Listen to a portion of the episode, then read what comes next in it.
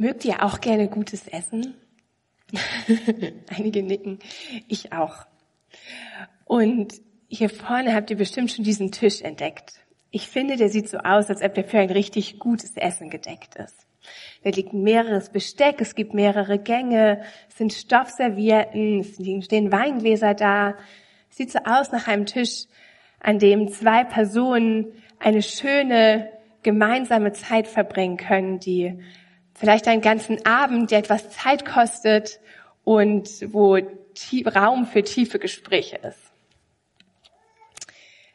Und dieser Tisch, der ist für dich gedeckt. Und der ist nicht von irgendjemandem für dich gedeckt, sondern Gott hat ihn für dich gedeckt.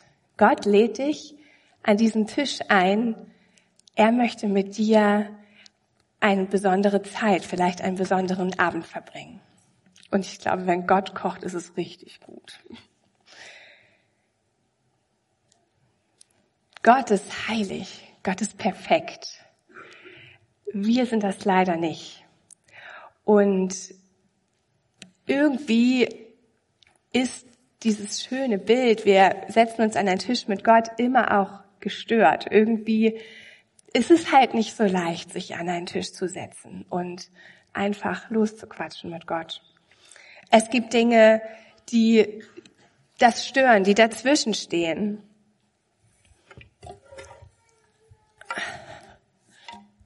Zum Beispiel Schuld oder vor allem Schuld. So könnt ihr sehen. Schuld trennt mich von dem heiligen, perfekten Gott. Und es stört meine gemeinsame Zeit mit ihm, zu die er mich einlädt. Sie steht zwischen mir und ihm. Doch lasst es uns ein bisschen konkreter machen. Zum Beispiel ist das Schuld gegenüber Gott, meine Schuld gegenüber Gott. Irgendwie fängt das doch schon damit an, wenn wir Gott vielleicht gar nicht kennen oder sagen, es gibt ihn nicht. Wenn, ich stelle mir das so vor, wie wenn unsere Kinder zu meinem Mann sagen würden, es gibt dich nicht, ich habe keinen Vater. Das ist irgendwie nicht richtig, das ist irgendwie nicht gut, das, das trennt uns von Gott, das trennt uns von Gott, wenn wir ihn nicht kennen oder genau sagen, dass es ihn nicht gibt. Und selbst ich als Christ, der schon irgendwie viele Jahre mit Gott lebt, wie oft glaube ich doch nicht, dass Gott es wirklich gut mit mir meint, dass er wirklich mein Vater ist, dass er mich wirklich liebt. Wie oft, ja, trennt mich das dann doch von ihm?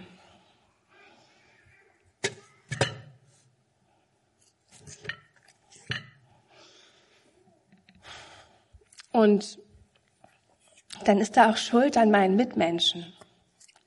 Ich glaube, dass kennen wir alle irgendwie am besten, oder? Meistens verletze ich die Menschen am meisten, die ich besonders gern habe, mit denen ich am meisten Zeit verbringe, die mich besonders gut kennen. Und das trennt mich natürlich in allererster Linie zu meinen Mitmenschen, an denen ich schuldig geworden bin. Aber Gott, der uns beide unendlich liebt, der uns beide geschaffen hat, mit dem macht das auch was. Und wenn ich lieblos, ungeduldig, gemein, verletzend zu meiner Familie oder zu meinen Freunden oder auch zu wildfremden Menschen bin, dann verletzt das auch Gott, weil er eben beide liebt. Und dann ist da auch Schuld an mir selber. Zum Beispiel, wenn ich Lügen über mich glaube wenn ich zum Beispiel glaube, dass ich es gar nicht wert bin, mich an diesen Tisch zu setzen, dass ich ja eben zu schuldig bin, zu gemein, zu hässlich, zu dumm, zu ungenügsam, dann trennt mich das von Gott. Und auch Schuld an Gottes Schöpfung. Wir leben in einem System, wo wir gar nicht anders können, als an Gottes Schöpfung schuldig zu werden. Einfach weil wir Essen hier kaufen, was nicht immer super hergest äh, ja, hergestellt wurde, weil wir Kleidung tragen, wo irgendwie schon im System Schuld steckt. Und dann gibt es aber auch noch einige Dinge, die ich ganz, ja, die ich wirklich, wo ich ganz aktiv schuldig werde an der Schöpfung. Und auch da ist es so wie bei meinen Mitmenschen. Gott hat diese Welt geschaffen. Es ist sein Kunstwerk, seine Welt. Und wenn wir daran schuldig werden, dann trennt auch das mich von Gott. Wenn Gott es egal wäre, wie wir mit unseren Menschen oder mit dieser Schöpfung umgehen, dann wäre das lieblos. Aber es ist ihm nicht egal. Und wenn ich mir jetzt diesen Tisch anschaue, dann sieht es gar nicht mehr so sehr nach so einer schönen gemeinsamen Zeit aus. Auf einmal ist es ganz schön schwer, sein Gegenüber überhaupt zu sehen, geschweige denn ein intensives Gespräch zu, zu führen. Aber Gott liebt dich viel zu sehr, als dass er sich damit abfinden würde. Seht und hört, was er getan hat. Da lieferte Pilatus ihn Jesus aus, damit er gekreuzigt werden konnte. Jesus wurde abgeführt. Er trug sein Kreuz selbst aus der Stadt hinaus, zu dem Ort, der Schädelplatz heißt, auf Hebräisch Golgatha. Dort wurde Jesus gekreuzigt und mit ihm noch zwei andere, einer auf jeder Seite und Jesus in der Mitte. Pilatus ließ ein Schild oben am Kreuz anbringen, auf dem geschrieben stand, Jesus, der Nazaräer, der König der Juden. Viele Juden lasen das Schild, denn der Ort, wo Jesus gekreuzigt wurde, lag nahe bei der Stadt. Die Inschrift war in hebräischer, lateinischer und griechischer Sprache abgefasst. Die führenden Priester des jüdischen Volkes sagten zu Pilatus, schreibe nicht der König der Juden, sondern dieser Mann hat behauptet, ich bin der König der Juden.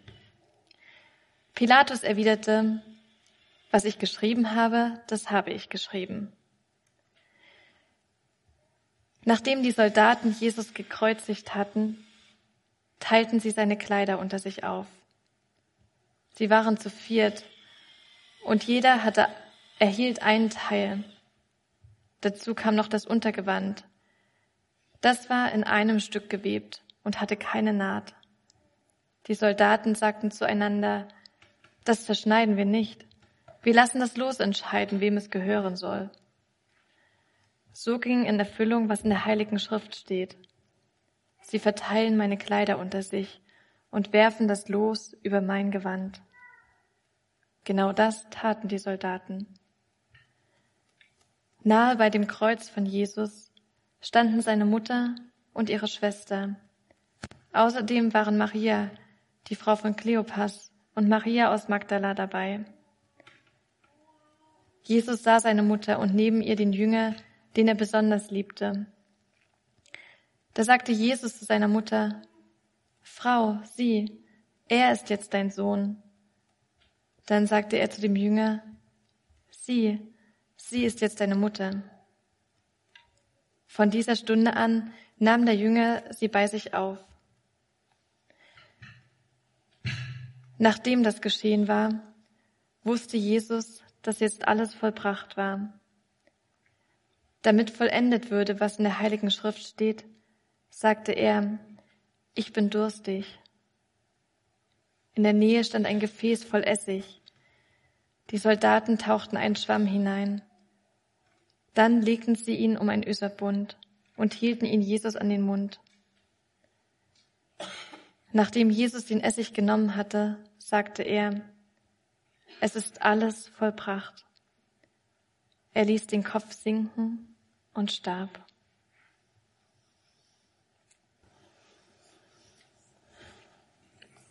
Es ist vollbracht. Claudia hat gerade vorgelesen, dass Jesus gesagt hat, als er selber an diesem Kreuz hing und gestorben ist, es ist vollbracht. Doch was ist eigentlich vollbracht? In der Bibel, im Alten Testament, da lesen wir, sofern wie der Osten vom Westen liegt, so weit wirft Gott unsere Schuld von uns fort. Das passiert hier am Kreuz. Jesus bezahlt unsere Schuld, die hier noch dran klebt, mit seinem Leben. Er, mit, er nimmt sie mit ans Kreuz und er wirft sie weg, weit weg von uns. Und am Abend, bevor Jesus gekreuzigt wird, sagt er selbst, das ist mein Blut, mit dem der neue Bund zwischen Gott und Mensch besiegelt wird. Es wird zur Vergebung ihrer Sünden vergossen. Sein Blut zur Vergebung unserer Sünden. Jesus bezahlt unsere Schuld mit seinem Blut und er vergibt uns unsere Sünden und unsere Schuld. Im ersten Petrusbrief steht, Christus hat unsere Sünden auf sich genommen und sie am eigenen Leib zum Kreuz hinaufgetragen. Das bedeutet, dass wir für die Sünde tot sind und jetzt leben können, wie es Gott gefällt. Durch seine Wunden hat Christus euch geheilt.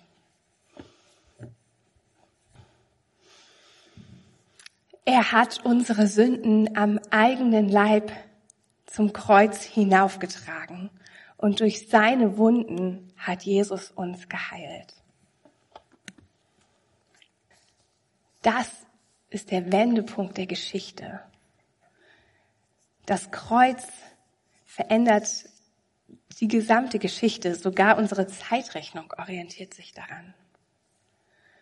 Und es ist auch der Wendepunkt meines Lebens. Denn das ist die Grundlage meiner Identität. Das ist die Grundlage für meinen Umgang mit anderen Menschen. Das ist die Grundlage dafür, wie ich selbst über mich denke. Dieses Kreuz macht es jetzt möglich, dass ich mich hier an diesen Tisch setzen kann. Durch das Kreuz hindurch können wir Gemeinschaft mit Gott haben. Durch das Kreuz hindurch können wir Gemeinschaft mit dem heiligen und perfekten Gott haben. Und genau dazu lade ich euch jetzt ein. Die Band wird einige Lieder spielen und hier vorne liegt ein Brief für dich bereit. Sei doch mutig, komm hier nach vorne, setz dich einfach mal hierher. Genieß den Moment und lies dir durch, was Gott zu dir zu sagen hat. Du bist eingeladen an diesen Tisch. Amen.